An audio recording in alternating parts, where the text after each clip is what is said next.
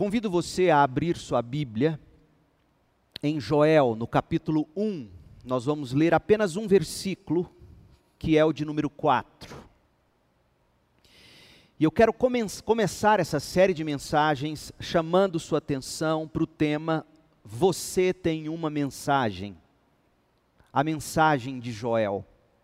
Você tem uma mensagem a mensagem de Joel. Joel capítulo 1, versículo 4. Depois que os gafanhotos cortadores devoraram as colheitas, os gafanhotos migradores comeram o que restava. Então vieram os gafanhotos saltadores, e depois deles, os gafanhotos destruidores. You've got mail. Se você é velho bastante, vai lembrar dessa frase. You've got mail. Você tem um e-mail.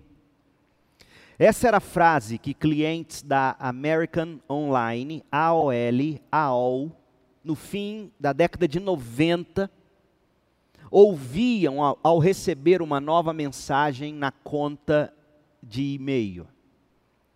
As pessoas adoravam ouvir You've got mail.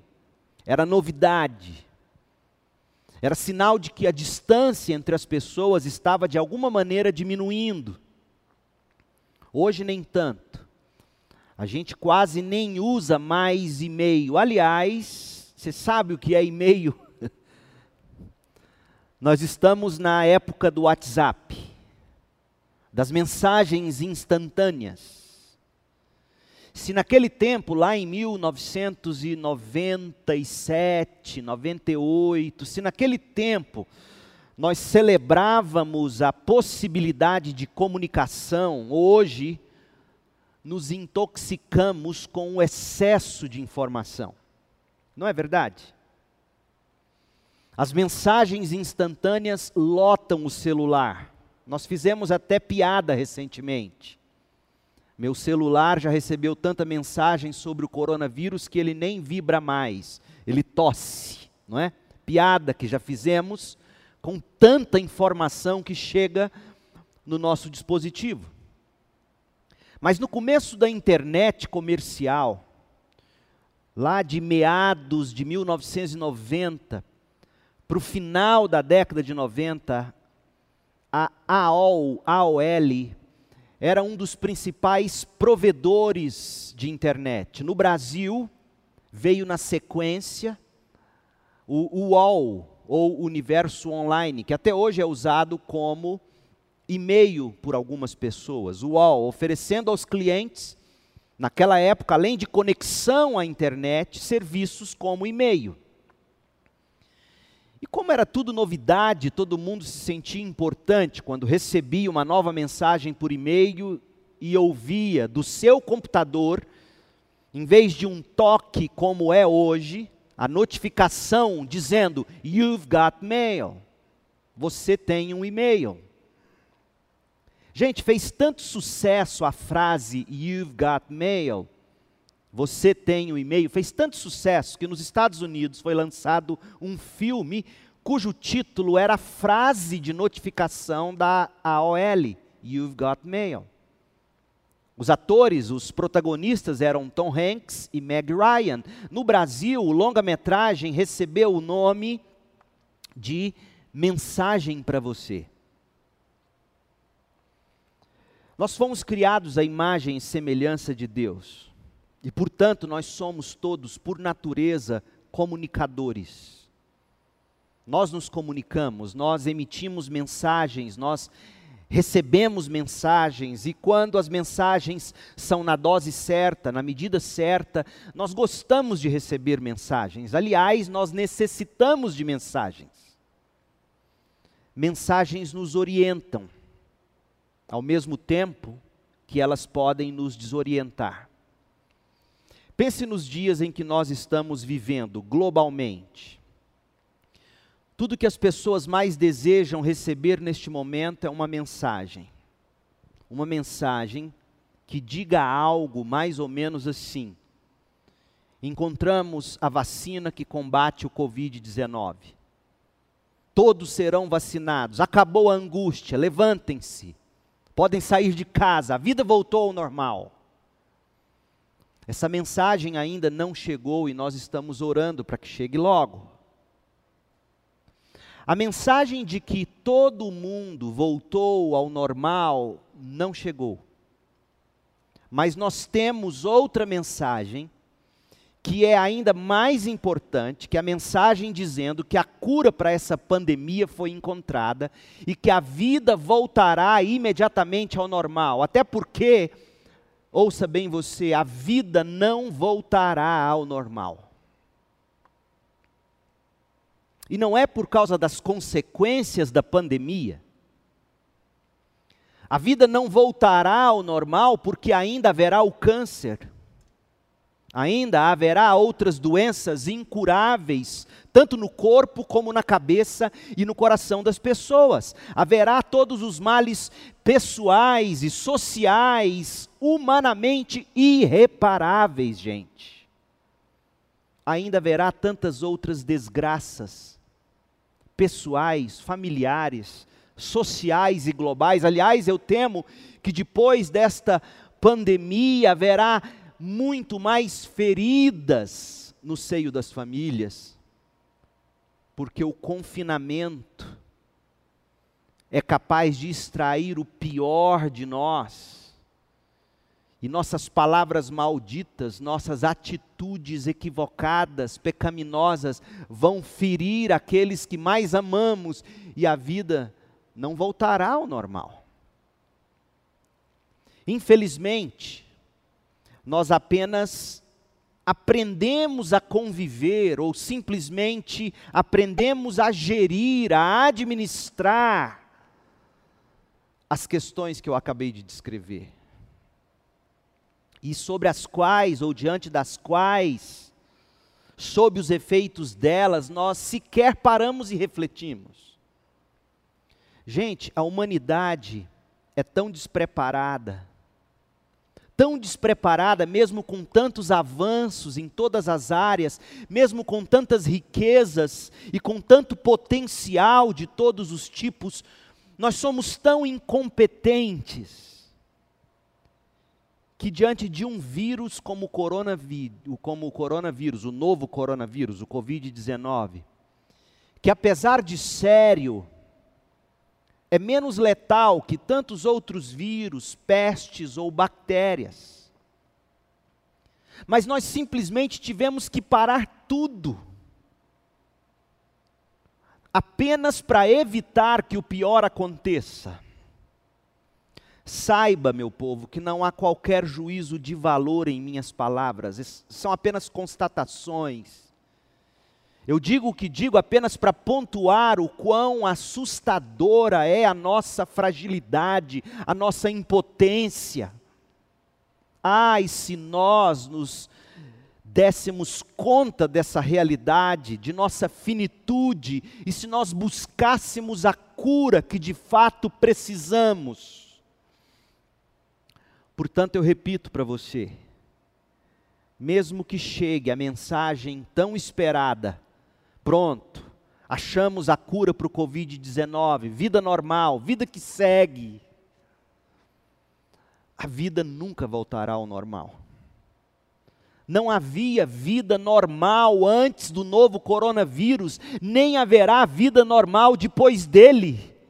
Digo isto não com o intuito de ser trágico ou alarmista, mas eu estou sendo realista. Seja honesto consigo mesmo. Que vida normal havia antes do Covid-19? Olhe para a sua própria vida, olhe para o seu coração, olhe para a sua família, para os seus relacionamentos, para os seus laços dentro de casa que bem provavelmente num momento de confinamento como esse, você se vê forçado a ficar quieto dentro do debaixo do mesmo teto, na mesma casa, e quantos coices são dados uns nos outros e quantos machucados, quantas palavras malditas ferindo. A vida não estava normal antes do COVID-19. Olhe para a sua vida, olhe para o seu coração, olhe para a sua família, olhe para a nossa sociedade, olhe para o mundo. Olhe para o tipo de liderança que nos representa na esfera política. Olhe para o tipo de liderança religiosa ao redor do planeta. A vida não estava normal antes do Covid-19 e a vida não voltará ao normal depois dele. Não estava tudo bem e normal. O que havia antes do coronavírus era a falsa sensação de que nós tínhamos tudo sob controle. Mas nós não tínhamos. Nós não tínhamos tudo sob controle. Pense bem: bastou um espirro para que tudo saísse do controle. A vida, portanto, não estava normal. A vida não está normal. E a vida não ficará normal. A mensagem que nós mais precisamos não é a que irá dizer, voltamos ao normal. Não. Apesar de estar ansiosamente aguardando por ela. Desejoso de sair do confinamento, óbvio. A mensagem que nós mais precisamos é a mensagem do profeta Joel. A mensagem do profeta Joel. Eugene Peterson foi cirúrgico ao dizer que a tarefa do profeta é se levantar na hora da catástrofe e esclarecer quem Deus é e como Deus age. Esta é a tarefa do pastor neste momento. Quem Deus é, como Deus age. A tarefa do pastor nesse momento não é discutir ideologia política ou filosófica. Meu Deus do céu tarefa do pastor e do profeta não é dizer se China e Rússia se juntaram contra o Ocidente, por mais que isso seja uma realidade. A tarefa de um pastor, a tarefa de um profeta de Deus é esclarecer quem Deus é. Foi isso que Joel fez. E dizer como Deus age. E se essa é a tarefa do profeta, você que não é pastor ou profeta, acaba descobrindo qual é a tarefa de todo cristão. Em vez de, neste momento, buscar respostas políticas, o que nós precisamos é conhecer quem Deus é. Se o profeta for bom, isto é, se ele é correto, se ele é verdadeiro, o caos vai se tornar apenas uma alavanca para arrancar as pessoas dos seus pecados e libertá-las para Deus através da graça que nós encontramos em Jesus Cristo. Joel era um dos bons profetas. Joel usou um fato contemporâneo em Israel como ilustração, a fim de despertar o povo para a realidade de que não se passa um dia sem que estejamos lidando com Deus. O tempo todo nós lidamos com Deus. O fato que Joel usou como ilustração foi uma praga terrível de gafanhotos somada a um longo período de estiagem que estava devastando as colheitas em Israel e que resultou num desastre agrícola de gigantescas proporções. No mínimo, nada igual naquele século. Era tanto e era tão catastrófico que o profeta Joel comparou a nuvem de gafanhotos com uma maciça invasão militar. Mas qualquer outra catástrofe, crise, qualquer outra carestia teria sido bem aproveitada pelo profeta. Ele usaria a crise para mostrar quem Deus é. Queira esse tipo de pastor para a sua vida, queira esse tipo de profeta para a sua vida, que te leva para Deus em toda e qualquer circunstância. Joel fez o seguinte: ele pegou a crise que tinha, projetou essa crise num telão e usou essa crise para mostrar a realidade de Deus na vida do seu povo. Em seguida, Joel abriu a lente, tirou-a do foco, abriu a lente para incluir tudo, para incluir todos, em todos os lugares. O mundo todo foi exprimido no que Joel chama de Vale de Josafá ou Vale da Decisão, Joel 3,14. Para quê? Para ouvir o veredito de Deus. Essa imagem, gente, de grande impacto, tem servido há séculos para manter o povo de Deus atento às consequências eternas das nossas próprias escolhas, nossas próprias decisões e caminhos seguidos pela vida. Eugênio Peterson, ainda aplicando a mensagem de Joel, ele foi muito sábio quando ele disse o seguinte: abre aspas. Em certo sentido, catástrofes, e eu acrescentaria pandemias, recessões financeiras, econômicas, outro mal qualquer,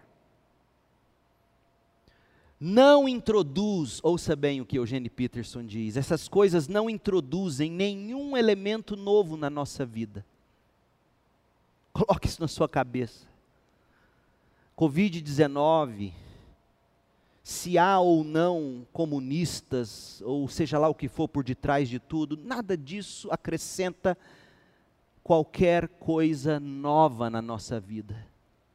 O que faz então? Eugênio Peterson continua apenas expõe a realidade moral ou espiritual que já existe, mas que estava escondida debaixo de uma camada de rotina, de preocupação com nós mesmos e de ocupação com os afazeres da vida, de repente, face ao caos, face ao Covid-19, está diante de nós um universo moral no qual nossas decisões acumuladas o que dissemos, o que fazemos ou fizemos, como tratamos os outros, a obediência ou a desobediência aos mandamentos de Deus, tudo isso é posto em contraste com a forte luz do juízo divino. É isso que Joel faz. Eugênio Peterson continua e diz que as palavras proféticas de Joel continuam a reverberar ao longo das gerações, principalmente agora em tempos de pandemia do coronavírus, eu acrescento. Estabelecendo a conexão definitiva entre qualquer coisa que acontece, seja isso grande ou pequeno, qualquer coisa que interrompa nossa rotina diária e nos une a Deus. Essa crise nos dá nova oportunidade, gente para reorientar a vida em obediência e em fidelidade a Deus. Joel nos dá a oportunidade para o arrependimento antes que seja tarde demais. Enquanto ainda há tempo, enquanto ainda há espaço para muita vida agradável que glorifique a Deus. Joel, portanto, é um livro impressionantemente relevante. E por sua relevância, que ficará cada vez mais clara ao longo da nossa série de estudos no profeta Joel, e por causa da relevância dele, nós embarcamos hoje numa viagem de cabeça e de coração, já que nós estamos de quarentena, em isolamento preventivo, não podemos sair de casa, vamos deixar a nossa mente, a nossa imaginação, o nosso coração viajar e ir ao encontro dos dias do profeta Joel para ouvir a mensagem dele, que vivia no meio de um caos. Primeira pergunta que eu quero fazer: quem foi Joel? Quem foi Joel? Se você ler o livro e a Bíblia como um todo, você vai descobrir que Joel não disse muito sobre si mesmo. Joel não disse muito sequer sobre a época em que ele viveu. A única coisa que nós sabemos sobre Joel está no verso 1 do capítulo 1. Ele era filho de um homem chamado Petuel. Por que se menciona o nome do pai dele? Provavelmente porque o pai dele fosse alguém de renome, o povo da época o conhecia. Do contrário, por que citar filho de Petuel? É como se alguém fizesse referência a mim, dizendo: Leandro, filho do fulano de tal famoso. Então, não ter falado muito sobre si mesmo vai destacar ainda mais a mensagem que esse homem comunica a respeito de Deus. Dado interessante, segundo os estudiosos do hebraico, a língua original do texto do livro de Joel, Joel era um mestre da escrita literária, gente. Ele era hábil tanto com figuras de linguagem, como com o paralelismo poético hebraico, ou seja, ele sabia usar figuras de linguagens para descrever cenários, como veremos, ao mesmo tempo que ele era poético, o livro dele está quase todo na forma de poesia hebraica. E mesmo a leitura cuidadosa e atenciosa do texto em português vai fazer você perceber o quanto Joel era um hábil escritor. Quem era Joel? Ele simplesmente diz: o filho de Petuel. Para quem Joel escreveu? Joel escreveu para uma nação devastada, devastada por uma nuvem de gafanhotos. Essas pragas podem desfolhar, para você ter uma ideia, uma árvore em minutos, uma lavoura de grãos em poucas horas. E uma nuvem maior de gafanhotos pode devastar a economia de um país em poucos dias.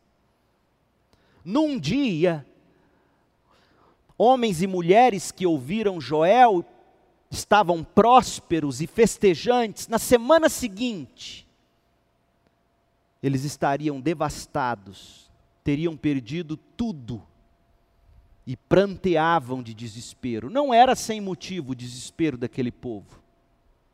Por quê?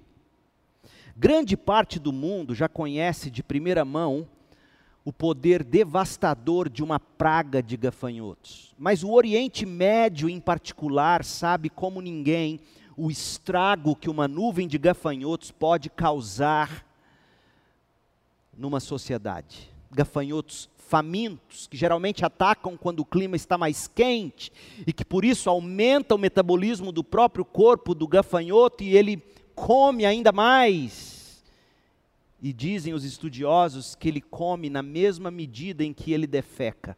Ele vai comendo e defecando, é como se fosse um, um triturador que não retém nada. Essas criaturas devoradoras já foram avistadas, para você ter uma ideia, em nuvem medindo, uma nuvem de gafanhotos medindo aproximadamente dois quilômetros e que literalmente eclipsou o sol por onde passava. Um estudioso do Antigo Testamento, O. Palmer Robertson, ele relata que em 1889, uma nuvem desses insetos cobriu uma área média de 3.220 quilômetros quadrados, com estimativa de 120 milhões de gafanhotos por metro quadrado. Você tem noção do tamanho? Em 1881 foi descoberta uma massa, ou o que eles chamam de cartucho de ovos de gafanhoto, que pesava 1.300 toneladas. Para não ficar dúvida, um cartucho de ovos que pesava 1 milhão e 300 mil quilos. Era o que pesava a massa, ou o cartucho de ovos que foi descoberto. Um relato sobre a atividade de gafanhotos, ou relatório sobre isso, observa que um gafanhoto, ouça, um gafanhoto apenas, uma fêmea gafanhoto, põe ovos em junho, por exemplo, e ela pode ter 18 milhões de descendentes em outubro. Então ela põe ovos agora em junho, em outubro ela produziu 18 milhões de filhinhos. E Joel descreve esse ataque no verso 4 que lemos no início, leia de novo. Depois que os gafanhotos cortadores devoraram as colheitas, os gafanhotos migradores comeram o que restava. Então vieram os gafanhotos saltadores e depois deles os gafanhotos destruidores. Veja que a descrição feita por Joel é forte, ela é vívida, ela é alarmante.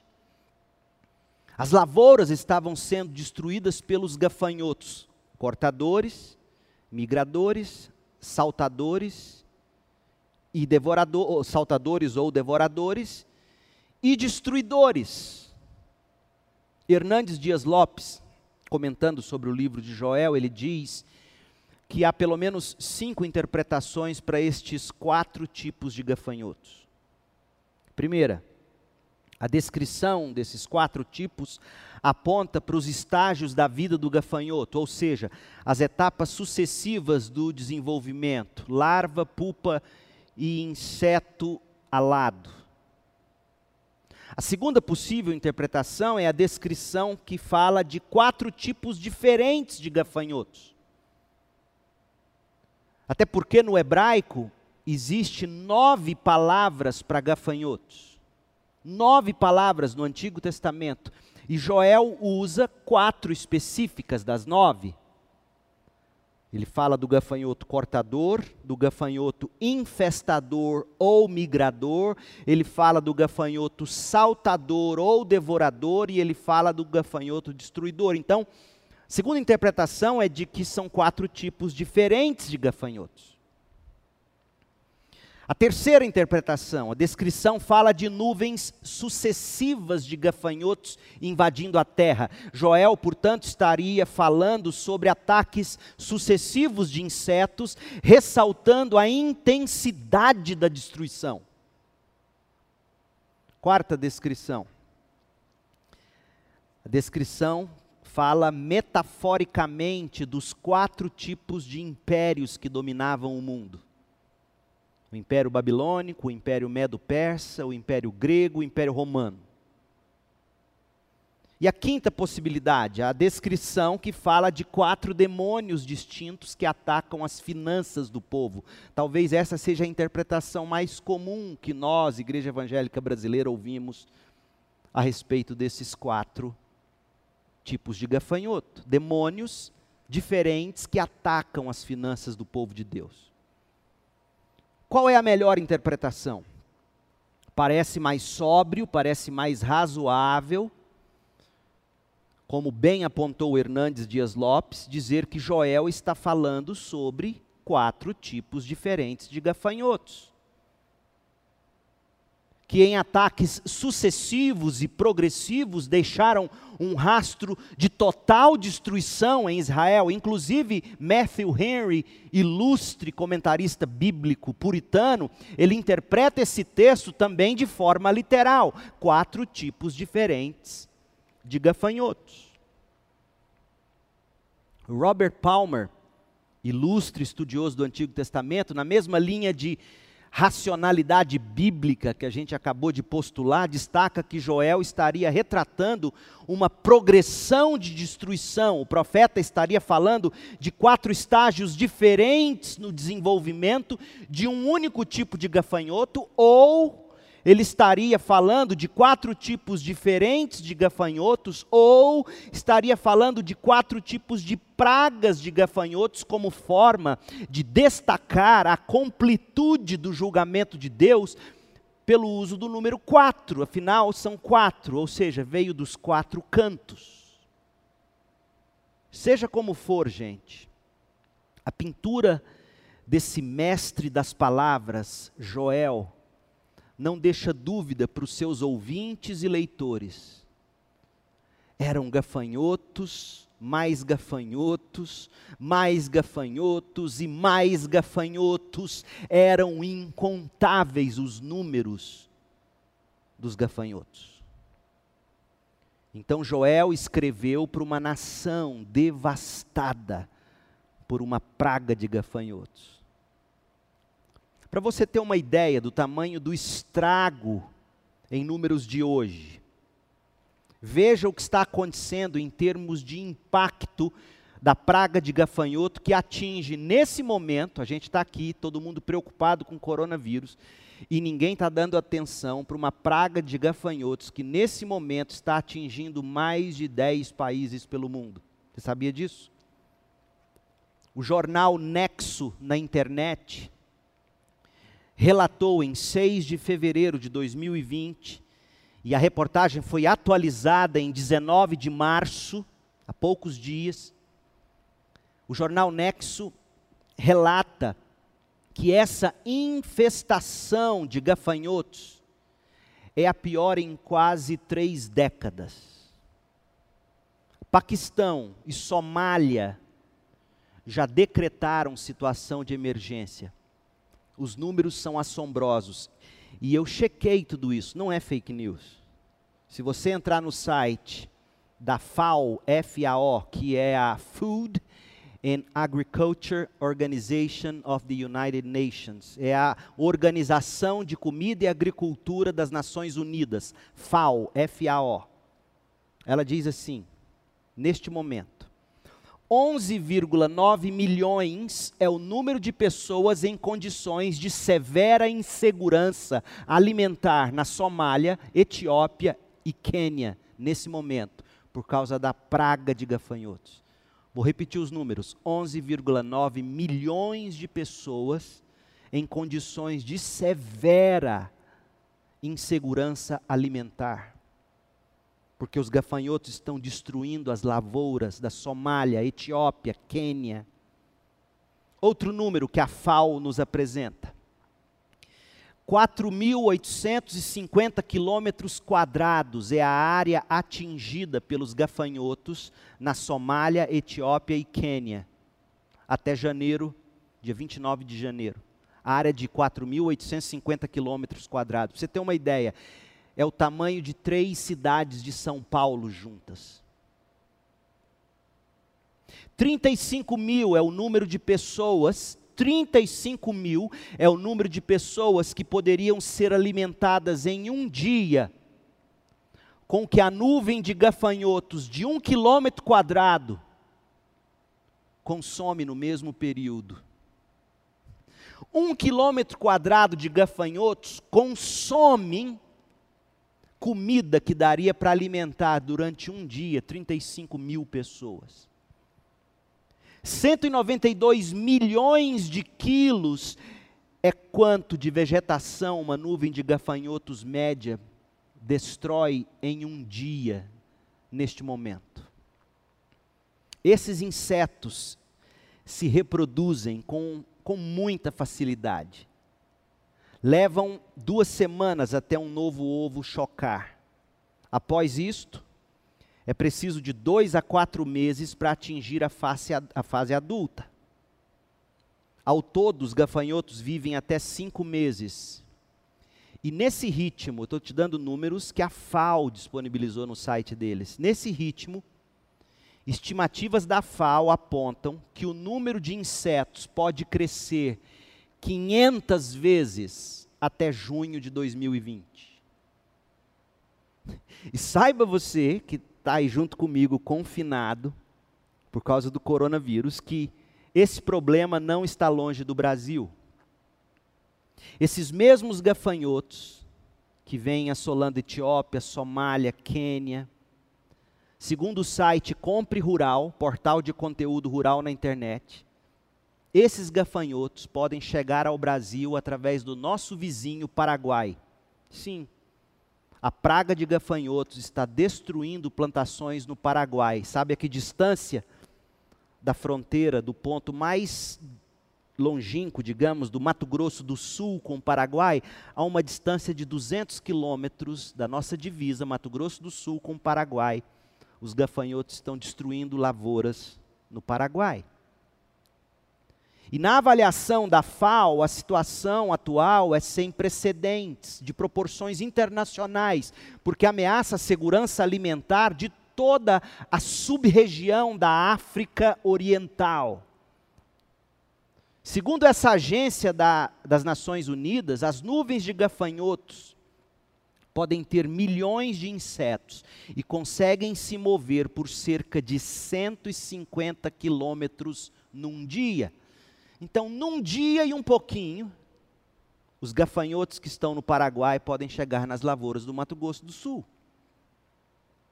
Se deixa susto hoje, imagina como não deve ter se sentido os habitantes de Israel com todas as lavouras devastadas, animais sem pasto, dispensas vazias de comida. Então foi para a gente assim, assolada por pragas, pestes, seca, fome, sede, que Joel escreveu. E eu te dei tantos números e informações para você ter uma noção mínima do que era tudo aquilo para Israel. Quando foi que Joel escreveu? Joel pode muito bem, dizem os estudiosos, ter sido o primeiro profeta a escrever a profecia dele. Deve ser o documento mais antigo escrito de um profeta. Ele parece ter profetizado em Judá durante o reinado do rei Joás, 835 até 796 a.C. E você encontra registros sobre esse período da história, se você ler lá em 2 Reis, de 11 a 12, 2 Crônicas, 21 a 24. Joás subiu ao trono com sete anos de idade. E Joiada era o sacerdote que mentoreava o menino rei. Joel até menciona, para você ter uma ideia, Joel até menciona judeus que haviam sido vendidos como escravos para os gregos. Você pode ler isso em Joel 3, de 4 a 6. E isso se encaixa muito bem com o período histórico do ano 750 a.C. em diante, quando marinheiros e mercadores gregos expandiram o comércio e plantaram colônias até a costa sul da França, na, na Turquia e na região do Mar Negro. E as cidades-estados gregas cada vez mais garantiam direitos a seus cidadãos em outros lugares na época. Mas os gregos dependiam do trabalho escravo estrangeiro, que não tinha direito algum, enquanto os cidadãos romanos tinham.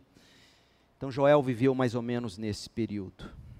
Pois bem, assim como aquele povo teve uma mensagem de Deus através de Joel, eu e você temos, você tem uma mensagem de Deus.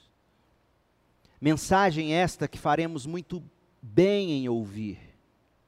E Deus mesmo queria que nós ouvíssemos essa mensagem, ainda hoje. Joel capítulo 1, leia comigo, a partir do verso 1 até o verso 3. Joel 1, de 1 a 3, diz assim: O Senhor deu esta mensagem a Joel, filho de Petuel Ouçam isto, líderes do povo. Ouçam todos que habitam na terra, em toda a sua história já ocorreu algo semelhante. E a resposta óbvia era não. E aí o profeta diz o que Deus queria que ele dissesse: contem a seus filhos o que aconteceu, e que seus filhos contem aos filhos deles transmitam esta história de geração em geração até os nossos dias. Por quê? Por que transmitir essa história de geração em geração?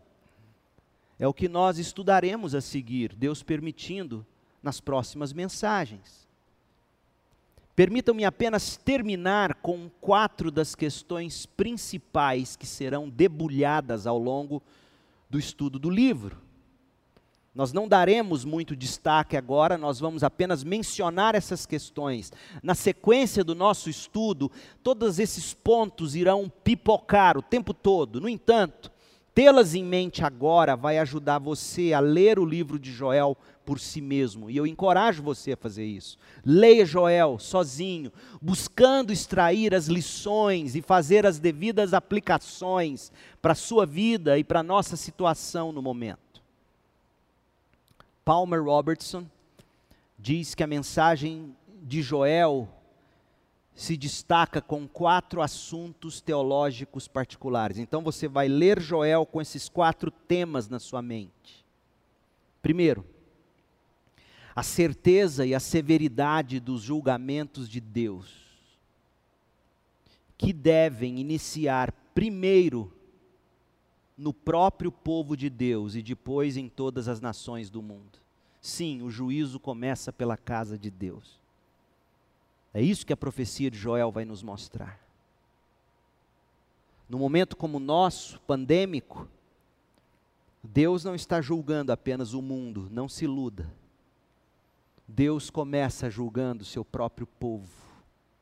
Do contrário, por que Israel teria passado pelo que passou? Israel, o povo escolhido de Deus. E você lendo a profecia de Joel vai descobrir que primeiro Deus se dirige a Israel, pune Israel, corrige Israel, e só depois ele se volta para as nações. Então leia Joel com a certeza, com a certeza e a severidade dos julgamentos de Deus em mente, que primeiro começam no próprio povo de Deus e depois em todas as nações do mundo. Então não se ufane, não se orgulhe nos tempos como nós, achando que Deus está julgando apenas o mundão. Começa por nós. Inclusive, o sacerdote diz na profecia dele, no capítulo 1, diante dos nossos olhos falta comida, diante dos olhos, inclusive, do sacerdote. Do sacerdote de Deus faltava comida. Segunda verdade teológica é o destaque do dia do Senhor nos propósitos e nos planos de Deus.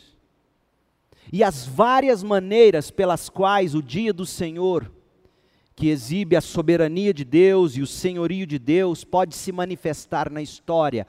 Então Joel vai falar do dia do Senhor, do grande dia que ainda está por vir, que será no fim dos tempos mas que ao longo da história da humanidade, de novo e de novo, o dia do Senhor é vivido, é experimentado em pequenas proporções. Terceira verdade teológica do livro, a convocação divina ao arrependimento, que é a única resposta apropriada de homens pecadores à realidade dos justos julgamentos do Senhor. Joel vai chamar o povo de Deus ao arrependimento. E honestamente, quando eu vejo as mídias, e quando eu ouço aqueles, inclusive, que se dizem cristãos, pastores e líderes, o tom que não se ouve, não se vê, é de humilhação e arrependimento e pedido de perdão. Nos dias em que a gente vive. E Joel está conclamando o povo ao arrependimento diante daquela crise. E por último, a consumada bênção do Senhor na renovação da terra, pelo derramamento do Espírito sobre os homens e mulheres, jovens e idosos, judeus e gentios, escravos e livres. Joel é o profeta do Pentecostes. É quem anuncia que o Espírito de Deus seria derramado sobre todos então Joel nos ensina a viver com os olhos voltados para este grande dia. E você então poderá dizer: Poxa, mas já se cumpriu no Pentecostes. Sim, cumpriu-se em parte. Porque antes de chegar o fim, como veremos ao longo da sequência do livro, haverá ainda de acontecer um grande derramamento do Espírito de Deus produzindo avivamento tal que todo Israel de Deus será salvo aos olhos do mundo. Esse tempo ainda não chegou e Joel nos fala dele. Você tem uma mensagem, a mensagem de Joel, a mensagem de que Deus julga e julgará. Ele vem dando sinais de todos os tipos, inclusive através de pandemias, como agora. E a mensagem é: arrependa-se todos de seus pecados. Voltem-se pelo Espírito Santo com fé ao ungido do Senhor, ao Messias de Israel, Jesus Cristo. Porque todo aquele que invocar o nome do Senhor será salvo. Esta é a mensagem de Joel para mim e para você nestes dias. Que Deus te abençoe. Eu espero você na próxima transmissão, domingo, às dez e meia da manhã. Até o fim da semana eu vou postar as aulas de escola bíblica dominical para você ir assistindo. de forma que nós não teremos transmissão domingo às nove e meia, teremos a partir das dez e meia e depois a partir das dezenove horas. Ore por mim na medida em que eu prossigo com os estudos deste profeta. E você, eu tenho certeza, vai se apaixonar por ele na medida em que a gente caminhar trecho a trecho desse livro, buscando ouvir a voz de Deus para os tempos em que vivemos. O que nós mais precisamos deste momento não são de explicações ou de revelações a respeito de quais forças estão dominando este mundo. O que nós mais precisamos é da visão do Deus de Joel. E Ele vai nos trazer isso. E eu espero em Deus que você se encante com esse Deus Arrependa-se, creia, entregue sua vida e coração a Jesus. Vamos orar? Feche seus olhos, ore comigo. Pai, em nome de Jesus, faça-nos entender que a mensagem mais importante que precisamos ouvir neste momento não é de que a vida voltou ao normal a vida nunca esteve normal depois do pecado e jamais ficará até que o Senhor venha restaurar teu reino. Por isso o Senhor nos ensinou a orar: venha o teu reino. Aí sim as coisas se encaixarão na normalidade. Até lá, meu Deus, viveremos num mundo de trevas onde epidemias, pandemias, pragas e pestes, dores de toda a natureza vêm e vão.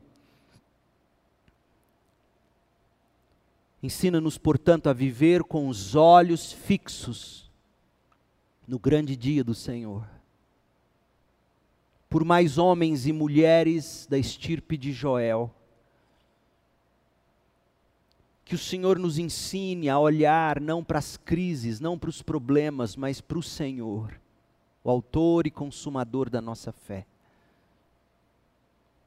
E que pessoas neste tempo possam invocar o nome do Senhor e serem assim salvas, como é promessa de Joel, ou do Senhor pelos lábios de Joel. Ó oh Deus, ajuda-nos a entender que a mensagem de que precisamos nós já temos aqui na tua palavra. E que o Senhor abra os nossos olhos para que possamos ver. Oramos gratos, confiantes, cheios de fé e de esperança no Senhor certos de que todas as coisas cooperam para o bem daqueles que te amam. Abençoa-nos com graça, com misericórdia. Nós oramos em nome de Jesus. Amém. Que Deus abençoe você, meu povo. Continue aí firme, abundante, aguardando, esperando no Senhor e agindo dentro das possibilidades que nós temos.